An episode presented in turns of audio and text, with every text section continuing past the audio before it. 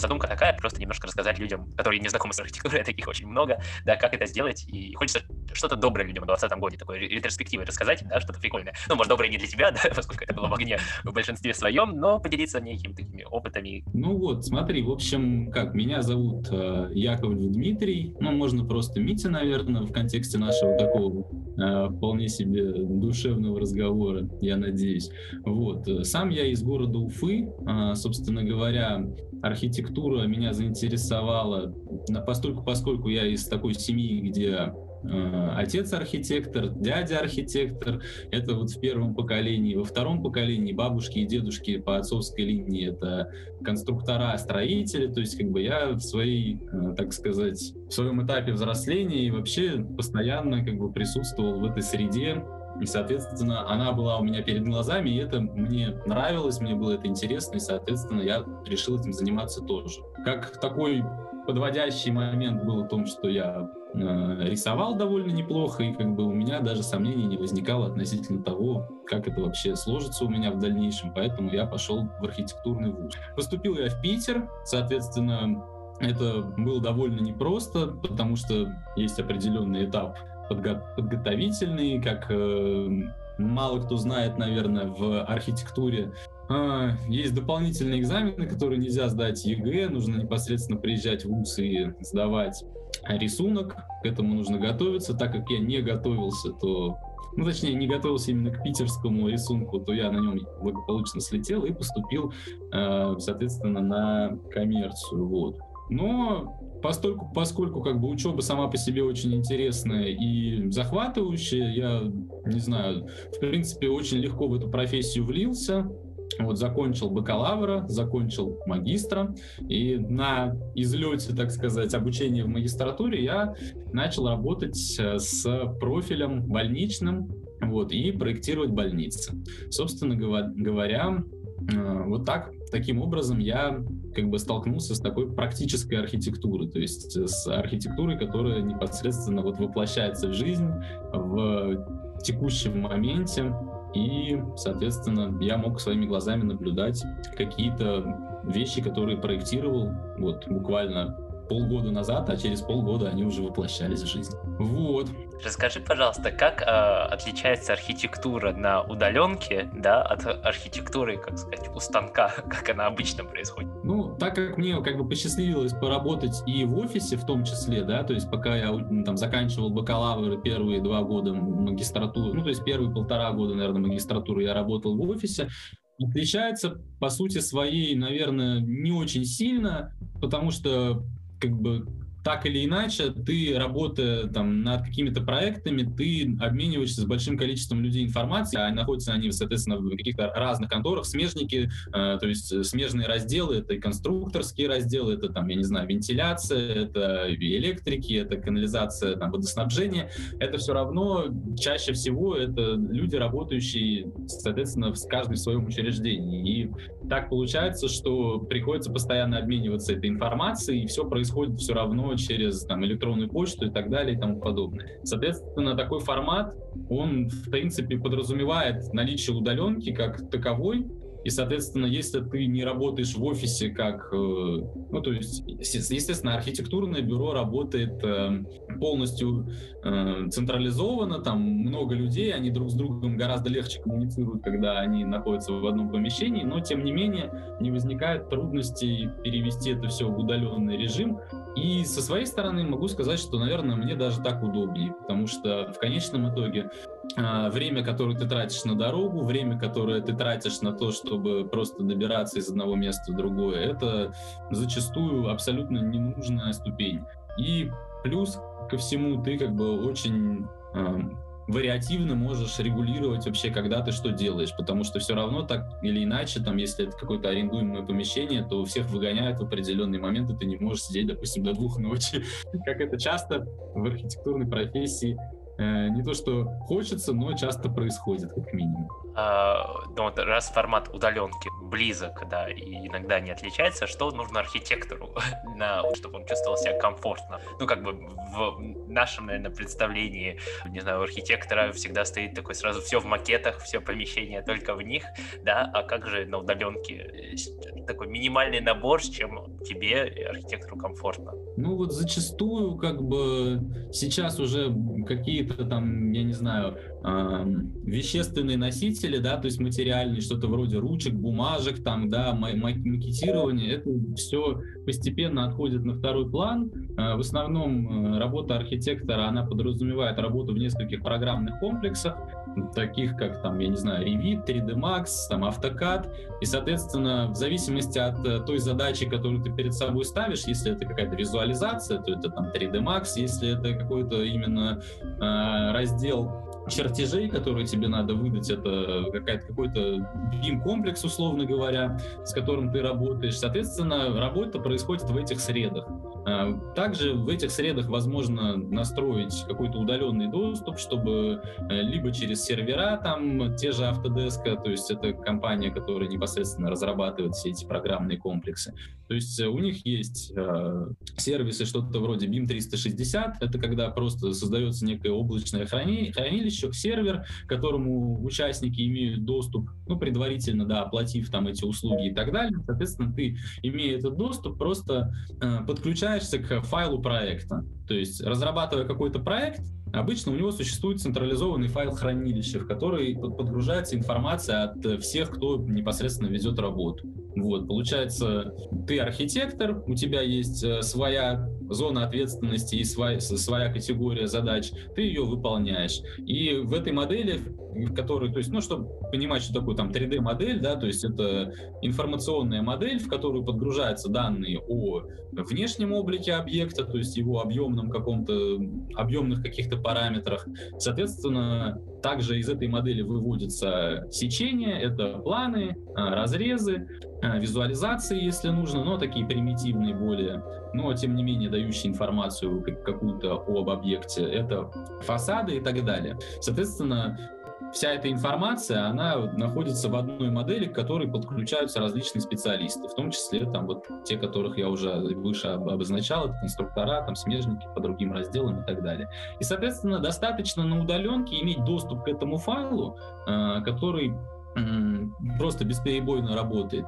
И ну, естественно, это какая-то коммуникация посредством там каких-то мессенджеров и так далее для того, чтобы просто обсуждать э, какие-то текущие моменты. Ну и для каких-то уже, скажем так, более э, основательных обсуждений, ну точно так же Zoom-конференции там и так далее и тому подобное. Спасибо как же контролировать стройку? Ну, вот одно дело это архитектурный, да, проект, а когда его начинают, особенно в такой короткий срок, как было в этом году, притворять в жизнь, да, как его контролировать, если ты далеко, да, и через мессенджер, может быть, ты сталкиваешься с чем-то? Ну, вот смотри, как бы получается, что я непосредственно авторским надзором не занимаюсь, так как э, у меня больше исполнительская должность, да, должность исполнителя, то есть я непосредственно веду проект его, э, ну, то есть бумажную составляющую, то есть все, что касается планов, разрезов, чертежей и так далее. Но все-таки я э, больше исполняю волю главного архитектора, ну, то есть э, и непосредственно людей, отвечающих за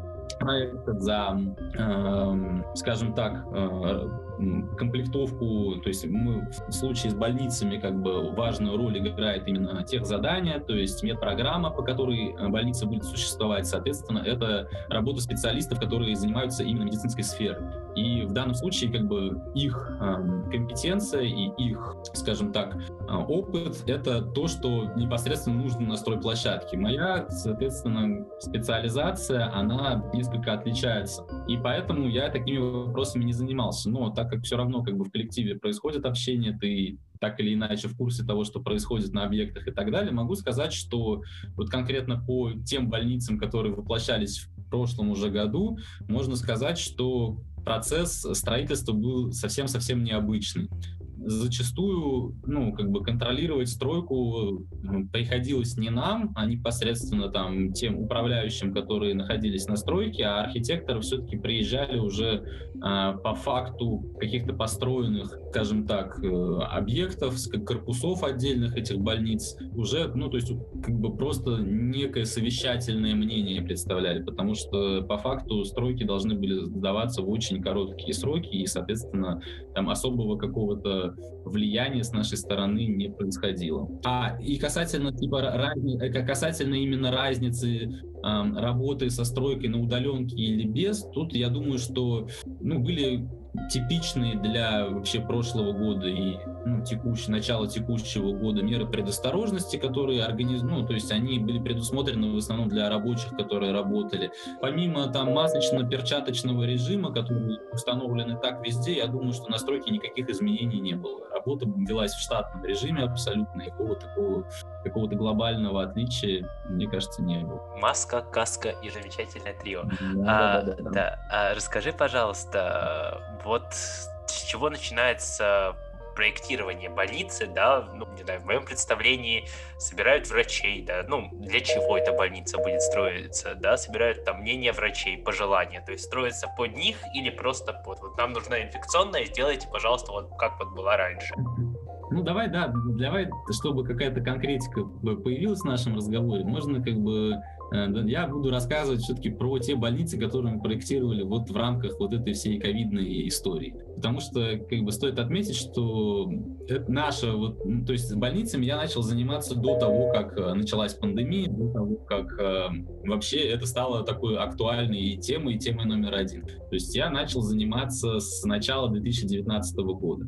И за 2019 год э, мы успели запроектировать, ну, условно говоря, два с половиной объекта. Из них это было два детских санатория, и я начинал проектировать также детскую республиканскую больницу, а, но потом там на определенном этапе я из этого проекта вышел, и его продолжили уже там дальше доделывать без меня. Но масштаб этого, этих объектов и проектирование этих объектов, он несколько меньше того, что началось с началом пандемии, с началом 2020 года. И опыта у меня в инфекционных больницах, которые мы начали проектировать, тоже гораздо больше, поэтому я буду рассказывать именно про них, про вот последние объекты. Соответственно, как только эта тема с пандемией вся Э, начала как бы развиваться стремительно, стало понятно, что как бы ну, никто не соскочит этой штуки быстро, что это все как бы достаточно долгоиграющая история. И, соответственно, ну там наверху где-то стали задумываться о том, что неплохо было бы иметь вот такие вот инфекционные госпитали, которые быстро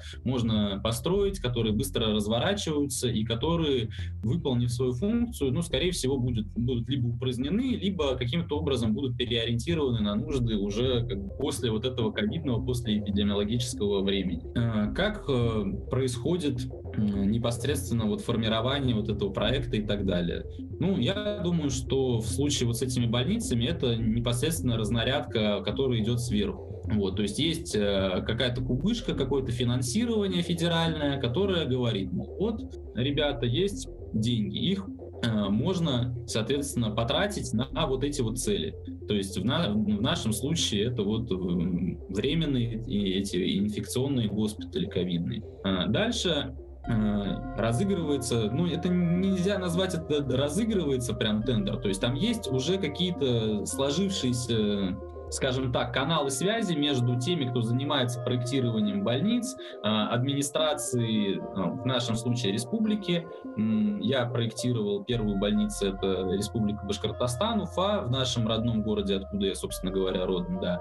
И, соответственно, те, кто постоянно занимаются строительством медобъектов, они так или иначе в этой теме все и вращаются. И там дальше происходит уже, ну, то есть кто-то назначается генеральным подрядчиком, и он, соответственно, уже выбирает э, себе каких-то исполнителей по конкретным видам работ. А в Уфимской инфекционке, которую мы проектировали, мы не были генподрядчиками, мы были как бы подрядчиками по медицинской части, но по сути своей как бы это основная работа. То есть э, это работа, которая непосредственно э, влияет на все, на внутреннюю геометрию, на внешний облик объекта, на его функциональную составляющую, как организовывается, условно говоря, расположение палат, как организовывается транзит э, по всем коридорам, грязным, чистым, то есть э, это целая как бы большая наука. До этого мы, команда, с которой я работал, инфекционками не занимались. Соответственно, очень короткие сроки нужно было понять вообще внутреннее устройство больницы и так далее и тому подобное. То есть,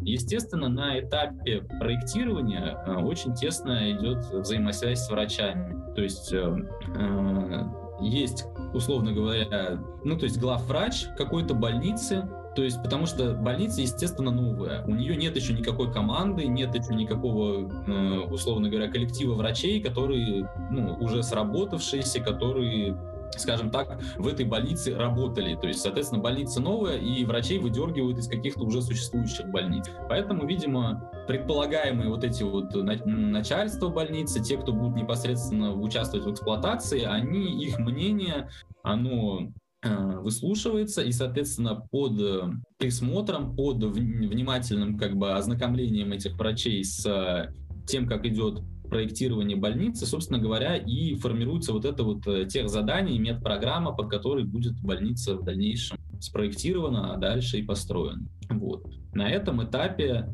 вот происходит, происходит усушка, утряска всех э, каких-то особенностей больницы, которые нужны именно уфимским врачам, если бы это была какая-то другая больница, соответственно, это были бы другие какие-то моменты. А после этого непосредственно начинается уже проектирование, оно ну, довольно специфично в, э, в случае с инфекционными госпиталями, вот этими ковидными. А, потому что обычно проектирование происходит каким образом? То есть после того, как подписано тех задание, архитектор, команда архитекторов совместно со смежниками делает стадию проект. То есть это та стадия, после которой как бы объект а, более или менее формирован, в нем у, у, ну, в нем уже разработаны все планировочные решения, фасадные решения, э, имеется понимание того, каким объект будет. Но в то же время он еще имеет недостаточную степень проработки для того, чтобы выдавать эти чертежи на стройку. Вот. А после стадии проекта а, объект обычно, ну, то есть вот это вот вся, все тома, которые подготавливаются специалистами, они отправляются в экспертизу для того, чтобы эксперты в каждой из областей, ну там это пожарники, это и конструкторы, это и так далее, они проверяют, собственно говоря, на соответствие проекта э, тем нормам, которые Э, существуют в нашей стране. И если какие-то вещи их не устраивают, они пишут замечания, ты должен эти замечания, соответственно, на них каким-то образом ответить, либо изменить свой проект и, ну, тем самым как бы удовлетворить их требования, либо наоборот сказать, что, извините, мы так делать не будем, давайте искать какие-то компромиссы, нам вот это вот ваши варианты не подходят. И, соответственно, после того, как все вот эти изменения вносятся, уже начинается разработка стадии следующей. Эта стадия называется рабочая документация. И после того, как эта рабочая документация уже разработана, все эти чертежи э, отправляются на стройку. И, собственно говоря, после этого а, объект строится. В случае, ну, то есть все это занимает достаточно большое количество времени. Ну, то есть от полугода до года это может занимать. А в случае с ковидными госпиталями, которые мы проектировали, стройка, то есть от момента того, как мы получили заказ вообще на проектирование, до того момента, как больница была введена в эксплуатацию, это два месяца. То есть, соответственно, ну вот тут надо понимать, да, что пол, полгода, год и два месяца до того момента, как больница введена в эксплуатацию, это большая-большая разница. Вот. Собственно говоря, поэтому, поэтому э, все происходило в несколько перевернутом режиме. И мы проектируя, сразу выдавали чертежи на стройку. И проектировали в, таком, в такой последовательности, чтобы стройка не останавливалась. Соответственно, первично, что нужно сделать для того, чтобы больница начала строиться, это выдать там фундаменты и выдать э, основную там сетку колонн, которая, ну то есть основную сетку конструктивных элементов, которые будут влиять на объемно-пространственные прочностные характеристики объекта. Соответственно, после этого уже как бы когда эта задача была воплощена, то есть больничка потихонечку строится без нас, она, ну то есть этот процесс уже в дальнейшем от нас не зависит. И, соответственно, мы можем пока заниматься внутренней планировкой, которая уже находится в тех габаритах, которые мы выдали. И эта внутренняя планировка мы можем, ну, как бы отсрочить несколько вот то время, когда мы ее выдаем. А, получается таким образом, что мы выдаем проект последовательно. То есть у нас э, вот, э, ладно, я немножко так а, отойду в сторону. Инфекционные госпитали, вот эти вот, которые мы строили, ковидные, они так как носят э, статус временных сооружений, хотя на самом деле они будут эксплуатироваться в дальнейшем, э, я думаю, достаточно долго, то есть срок службы заявленный у них там чуть ли не 50 лет, поэтому как бы я не думаю, что кто-то их будет разбирать, а, и думаю, их просто потом переведут в статус капитальных строений. Они, ну, в силу вот этой вот, э, скажем так, своей специфичности и временности, они не могут быть многоэтажными, они не могут быть Э, скажем так, вот в, в капитальных каких-то материалах, то есть там, естественно, никто не будет делать под них там монолитные какие-то конструкции и так далее, потому что все это занимает больше времени на расчеты, больше времени на вообще разработку лестничных э, узлов, лифтовых узлов и так далее. То есть это все требует гораздо больших, э, скажем так, интеллектуальных вложений. Вот. А в случае с эм, такими временными сооружениями все располагается в, как бы в плоскости. Соответственно, то, что можно было бы сделать в одной больнице, в одном корпусе, высоту там в 7-8 этажей, уместив все функции друг над другом, таким образом сэкономив большое количество места, там, я не знаю, и грамотно все это упаковав, так сделать не получается. Поэтому все функции, они располагаются на одном этаже. И, соответственно, для того, чтобы они все как-то грамотно располагались, больница разбивается на корпуса, чтобы обеспечить световой фронт, чтобы у всех помещений были окошки и так далее. То есть нельзя все запихать в один большой квадрат большой плоскости, там, большой площади и так далее. Соответственно, нужно все это каким-то образом располагать в таких маленьких корпусах, которые соединены между собой какими-то переходами и так далее. Вот, поэтому ну, вот это мое маленькое лирическое отступление, это, собственно говоря, конфигурация больницы, она очень имеет большую плоскость, большую площадь, да, и множество корпусов. И, соответственно, в процессе работы это в определенной степени удобно, потому что стройка, она все равно ведется не параллельно там все корпуса, а они все-таки делаются плюс-минус последовательно. Естественно, что как бы, запускается какой-то один корпус раньше других, и они как бы постепенно друг за другом строятся. И, соответственно, в этой же последовательности ты выдаешь настройку чертежи, имея возможность э, как бы что-то отдать раньше, что-то позже. Вот. И таким образом обеспечить себе необходимое время на доработку проекта, потому что э, сроки настолько сжаты, что ты как бы зачастую даже не успеваешь спрогнозировать вперед, что тебе пригодится, а что, ну, как бы, что ты сделал не так на вот этом, условно говоря, первичном этапе проектирования, потому что э, все учесть невозможно, и требования, они как бы еще параллельно меняются, потому что ситуация эпидемиологическая, она тоже меняется. То есть, условно говоря, ты начинаешь больницу с а, одними какими-то требованиями, а приходишь, что у тебя там уже и заболеваемость, и смертность, они возросли, и нужно там не 200 коек, а 400 коек, а проект уже как бы утвержден, и, соответственно, там выкручиваться происходит, ну, приходится достаточно умело. Вот. А, отсюда вопрос. А бывали ли лишние корпуса, которые в итоге построили, они оказались... Или это чуть-чуть раньше узнается, если такая оперативность? Нет, лишних корпусов не бывает, это точно. Бывают недостающие корпуса, которые бы хотелось э, сделать, но уже э, проект утвержден и так далее. Ну, то есть нужно понимать, что все вот, эм, что касается проекта, утверждения проекта, финансирования проекта, это все проходит через большое количество э, различных, э, скажем так, начальников различного уровня как бы доступа к, я не знаю, к информации и так далее. То есть вначале у нас подключилась там какая-то определенная Э, команда чиновников, которые утверждали проект э, в республиканском бюджете, через федеральный бюджет и так далее. Когда стало уже понятно, что ну, то есть мы утвердили все, когда мы утвердили медпрограмму, когда уже началось проектирование, когда уже началось строительство, а к этому делу подключился непосредственно глава республики. И тут выяснилось внезапно, что а, а что так мало коек,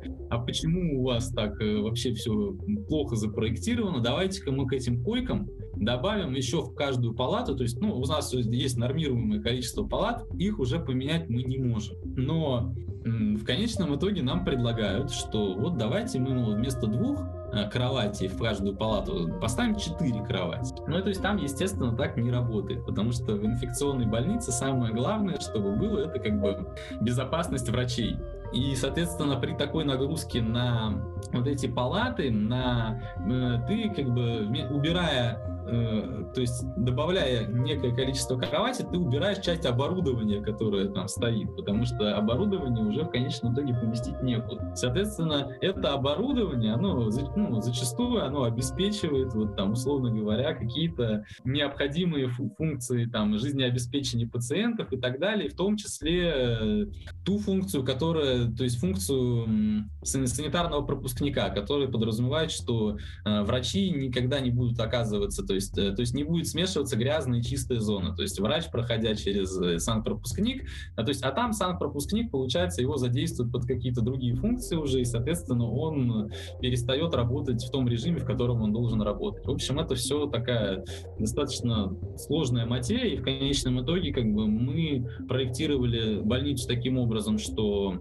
бы мы ну, соответствуем тем нормам, которые предписаны, а если уже непосредственно при эксплуатации больницы возникает такая необходимость экстренного э, как бы сказать, увеличения коечного фонда, то это уже под ответственность тех, кто больницу эксплуатирует, а не тех, кто ее проектирует, потому что, ну, по факту мы, как бы, если бы э, делали, э, то есть если бы мы документально прям заявляли о том, что вот у нас вместо там двух человек в палате будет лежать четыре человека, то, естественно, это там подсудное дело, и никто не хочет с этим взаимодействовать, и мы так просто не соглашались с теми требованиями, которые уже возникали в процессе непосредственно проектирования. Скажи, на твой взгляд, э, одноэтажная планировка, там, многоэтажная, да, наверное, и удобнее проектировать, да, эксплуатировать, на твой взгляд?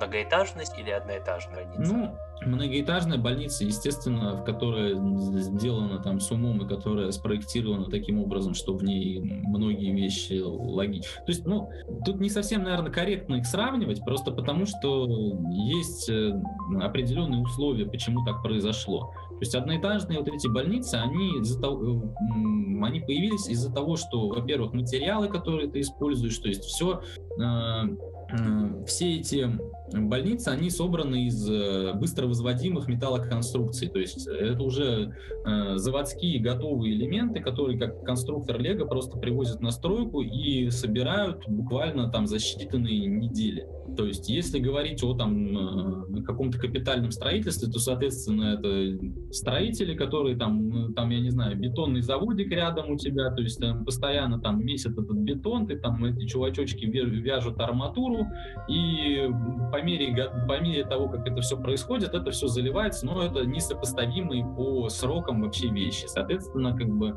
э, специфика такая, что ты как бы ограничен очень сильно во времени, проектируя вот эти вот э, ковидные больницы. Соответственно, вариантов там других нету. А, с точки, ну и, соответственно, с точки зрения удобства их сравнивать можно как горячее с соленым, то есть это немножко из разных областей. Естественно, как бы, если мы говорим о бесконечном количестве времени, бесконечном количестве ресурсов и бесконечном количестве всего, то э, больница, которая построена просто вверх, а не вширь, она, естественно, гораздо более экономичнее, потому что, как минимум, ее гораздо легче отапливать, как минимум, это гораздо более компактное сооружение, и для него не надо, потому что вот э, если посмотреть посмотреть на те больницы инфекционные, которые мы проектируем, они все находятся за городом. То есть э, как раз-таки по причине того, что в городе ну, просто нет такого участка, такой, такой площади, в котором ну, можно было бы разместить такую больницу. Соответственно, они все располагаются в пригороде. Это тоже нужно учитывать. А в городе ну, зачастую всегда находится такое место, где можно построить вот такую вот э, многоэтажную больницу, которая бы отвечала запросам этого города и так далее. Поэтому ну как-то так. Спасибо. Были ли какие-то курьезные случаи во время проектирования? Вот что-то резко менялось? Э? Ну, вообще, случаев курьезных было множество, то есть тут, наверное, все не упомнишь, но все они сопряжены с большой нервотрепкой, с, ну, то есть, я не знаю, сидеющими прядями, потому что зачастую э, как бы ты не до конца понимаешь специфику той работы, которой занимаешься. То есть вот в случае со мной это был такой просто резкий ну, то есть такое резкое вливание в профессию, потому что до этого как бы я очень последовательно, методично что-то там ковырялся в каких-то отдельных частях проекта, но никогда не вел проект целиком, как бы для того, чтобы, ну, получить такое комплексное представление, все-таки нужно времени, время. У меня его не было. Соответственно, э, были такие моменты, когда меня просили э, сделать, допустим, экспликацию дверей, то есть, ну не то, что экспликацию, а выдать полностью количество всех дверей по всем корпусам, а это, ну, чтобы понимать, это несколько тысяч дверей, а, которые ты должен подобрать, подобрать поставщиков, а, подобрать материалы, из каких ты должен подобрать конкретных поставщиков, конкретные двери, конкретные э, свойства этих дверей. То есть э, непосредственно в помещениях э, больницы существуют те, которые требуют противопожарной защиты, которые требуют определенных э, стерильных условий. То есть это все влияет на то, как, как, как, какие двери и какие стены в помещениях установлены. Соответственно, в один из этапов проектирования мне сказали, что нужно это сделать до определенного момента. И я как бы не, не совсем серьезно к этому отнесся. Я думал, что это ну, пойдет в какую-то ведомость там, и, в общем, это как бы мимо ушей пропустит. И э, я выдал эту ведомость, не особо думая о том, что ну, что-то произойдет. После чего, а это все вечер, э, уже за уже как бы за, закончилось э, закончился рабочий день на следующий день э, как бы то есть уже скажем так ну, то есть я отправил эту ведомость в надежде на то, что следующим днем, как бы, да, то есть я все это выдал в надежде на то, что как бы на завтрашний, завтрашним днем это все забудется благополучно, и все все как бы... Э, перепроверят, все, да, как-то это? Перепроверят, да, и в случае, если что-то что не так, то мне об этом скажут, и я просто переделаю. Я звоню главному архитектору проекта, говорю так-то, так-то, и мы с ним начинаем так устно перепроверять просто ну, для того, чтобы какие-то серьезные косяки исключить. И выясняется, выясняется, что я не учел просто ну, по незнанию, потому что вот как бы палитру и категорию дверей противопожарных, которых там огромное количество. А завтра, а завтра уже с утра заказывают эти двери на завод.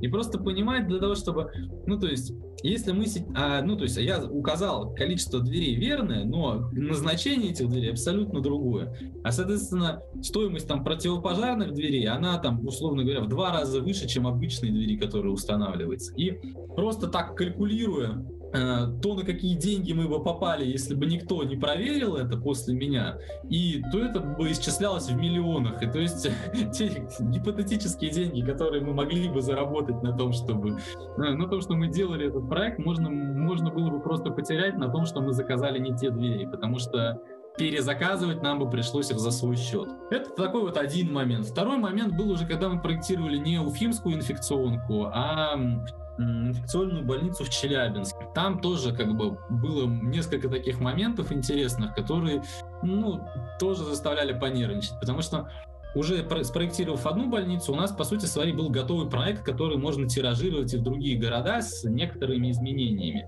Но так как э, мы не хотели, как бы, учи, учитывая опыт и учитывая ошибки предыдущего проектирования, потому что все равно так или иначе ты их обнаруживаешь, и прошло некое количество времени, прежде чем мы приступили к следующей больнице, у нас появился некий фидбэк и опыт эксплуатации больницы предыдущей, которую мы построили. Соответственно, э, появилось понимание того, какие моменты можно улучшить, и мы, в общем, приступая к следующей, э, начали серьезно готовиться к тому, чтобы ну, поменять проект. То есть мы видоизменили его, мы сделали там какие-то улучшения, мы все перелопатили, всю, всю планировку переделали, и, соответственно, как бы были готовы к тому, чтобы выдавать абсолютно новую идею. А, но нас очень сильно торопили, потому что, опять-таки, сроки, и челябинцы, в общем, они тоже очень нервничали, что мы что-то там не выдадим им в срок.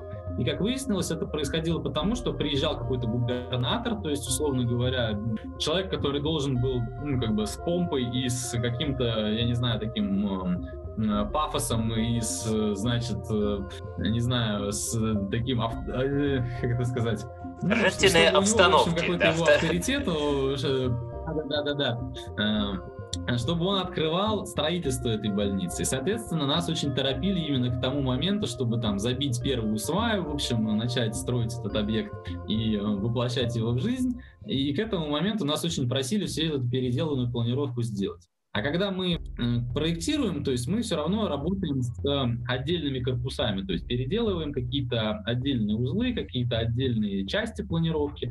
И так получилось, что переделывая, в общем, эту планировку, мы не свели ее в один большой проект, и, соответственно, не сведя его в один проект, ты не можешь как бы сделать эту разбивочную схему осей, относительно которой забиваются сваи, относительно которой э, заливается фундамент, и Ну, Опять вообще, вообще да, не, ви, видно, да, где центр, где, ну, как она расположена на визуальной. Да, да, да. Так как э, наши инфекционки, ну, это надо понимать, как бы надо иметь изображение определенное перед глазами, чтобы понимать, о чем речь. Они все имеют такую радиальную структуру, то есть они вдоль а, а, относительно одной точки имеют такую полукруглую а, структуру. Соответственно, для того, чтобы начинать вот эту сетку делать, нужна одна свая, относительно которой все остальное отмеряется. Вот. И как бы столкнулся я с этим уже вот непосредственно перед тем, как этот губернатор приезжает. И естественно, естественно, все это пришлось сделать в последнюю ночь. И, в общем, все сложилось настолько печально, что как бы уже у главного архитектора, тот, кто непосредственно надо мной работает, да, и у меня уже, то есть не было никакой, то есть он уже ушел с работы, дома этой информации нету, и он просто по телефону со мной, мы пытаемся прикинуть, как это все соединить так, чтобы оно работало, а оно не работает. Мы соединяем так, сяк, и у нас эта больница не влезает в ту территорию, куда нам надо ее поместить. А у нас уже губернатор в 9 утра приезжает забивать эту сваю. Мы очень сидим, то есть он по телефону мне что-то пытается сказать, я ему пытаюсь там какую-то обратную реакцию дать, и мы с ним что-то там по, миллитар, по миллиметражу считаем, как эта больница должна влезть. В итоге, как бы мы с грехом пополам договариваемся, мы с грехом пополам понимаем, как эта работа должна быть сделана, и я всю ночь, ну, собственно говоря, то, что мы как бы обсудили, воплощаю в жизнь. А, все это отправляется на стройку, все это попадает к тем, кто должен это непосредственно делать, но они говорят, извините, что-то мы посмотрели, ничего не поняли, в общем, у нас вот есть предыдущие чертежи вашего объекта, поэтому мы забьем сваю так, как было уже типа до этого. И все ваши изменения, которые вы тут две недели делали и которые сводили, в общем, нас уже не интересует, потому что губернатор забил сваю. Вот, поэтому, ну, в этой ситуации как бы некого обвинять, потому что, ну, наверное, машина, она таким образом устроена, что она как бы движется вперед вот под давлением тех, э, скажем так... Ну и сроков и обстоятельств, внешних, наверное, да? Сроков, внешних обстоятельств и так далее. Э, так что да, иначе не получается. И поэтому мы были вынуждены всю работу проведенную вернуть и вернуться к тем изначальным чертежам, которые у нас были в самом начале. О, как. Вот это да.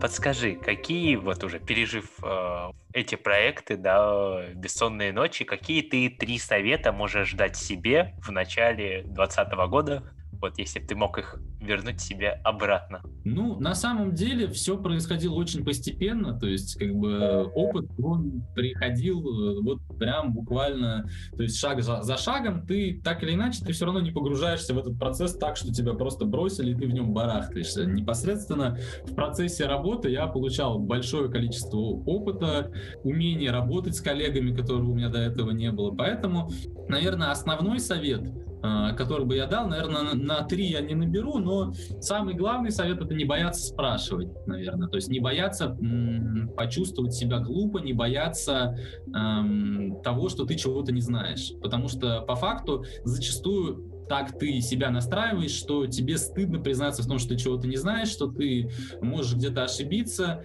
и ты пытаешься справиться с этим сам, Э, пытаешься сделать то, как ты это понимаешь, зачастую не понимая, что ты на самом деле делаешь. Ну, как вот с этими дверями там и так далее. То есть это типичный пример того, что нужно было задать один вопрос относительно того, насколько это важно и куда это дальше пойдет. И эти сомнения у меня возникали, но я решил, что это не такая важная история, и поэтому мы чуть не влетели на несколько миллионов. Поэтому главным советом для себя это не бояться спрашивать, не бояться показаться глупым в процессе работы ну, не бояться спрашивать, и все двери будут открыты, и пожаробезопасные.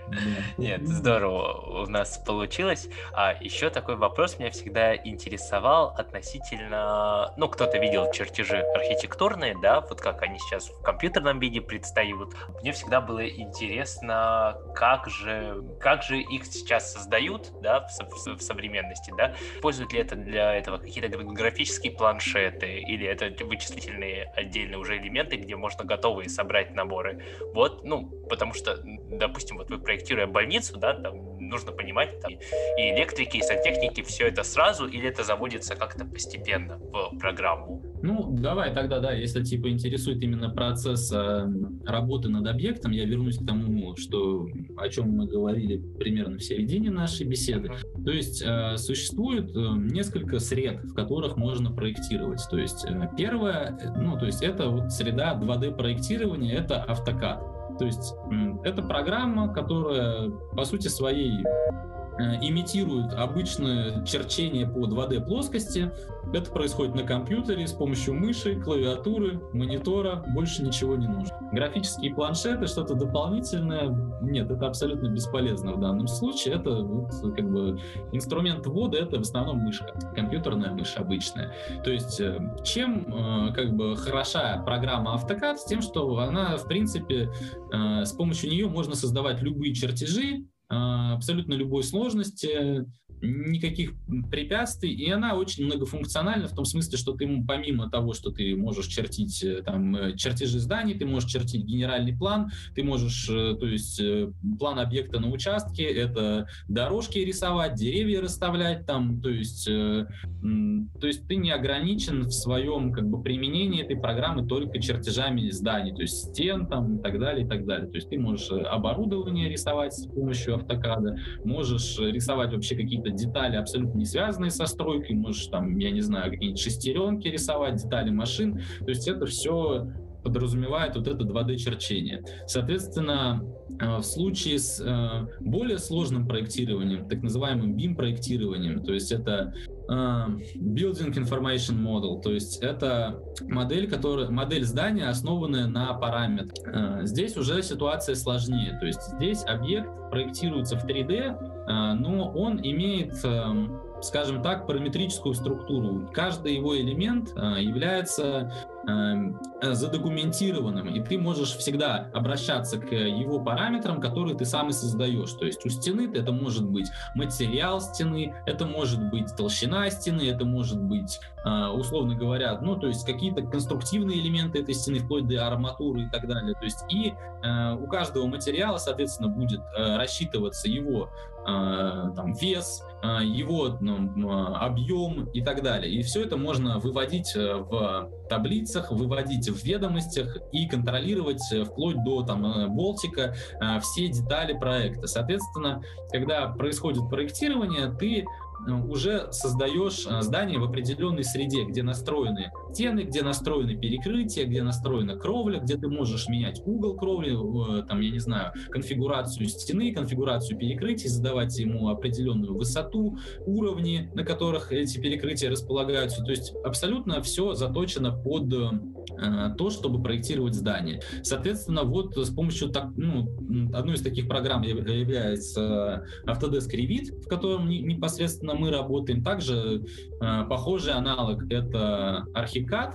Вот в этих программах, собственно говоря, происходит проектирование и работа с моделью. А потом уже эта модель, то есть она представляет из себя 3D-чертеж, а потом с которого снимаются просто определенные проекции. То есть в случае с архитектурным разделом, как я уже говорил, это вот планы, а, разрезы, фасады.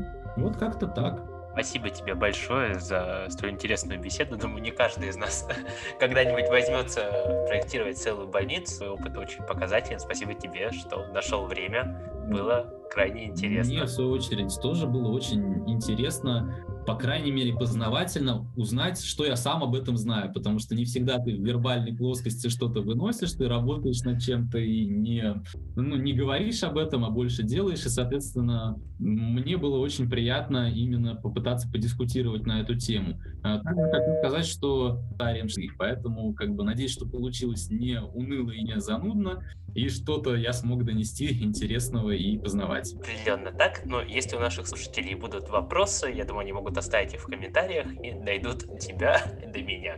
Все, спасибо тебе за такую беседу. Не буду больше задерживать. Все, хорошего. Все, спасибо праздников. тебе. Давай, счастливо. Пока-пока.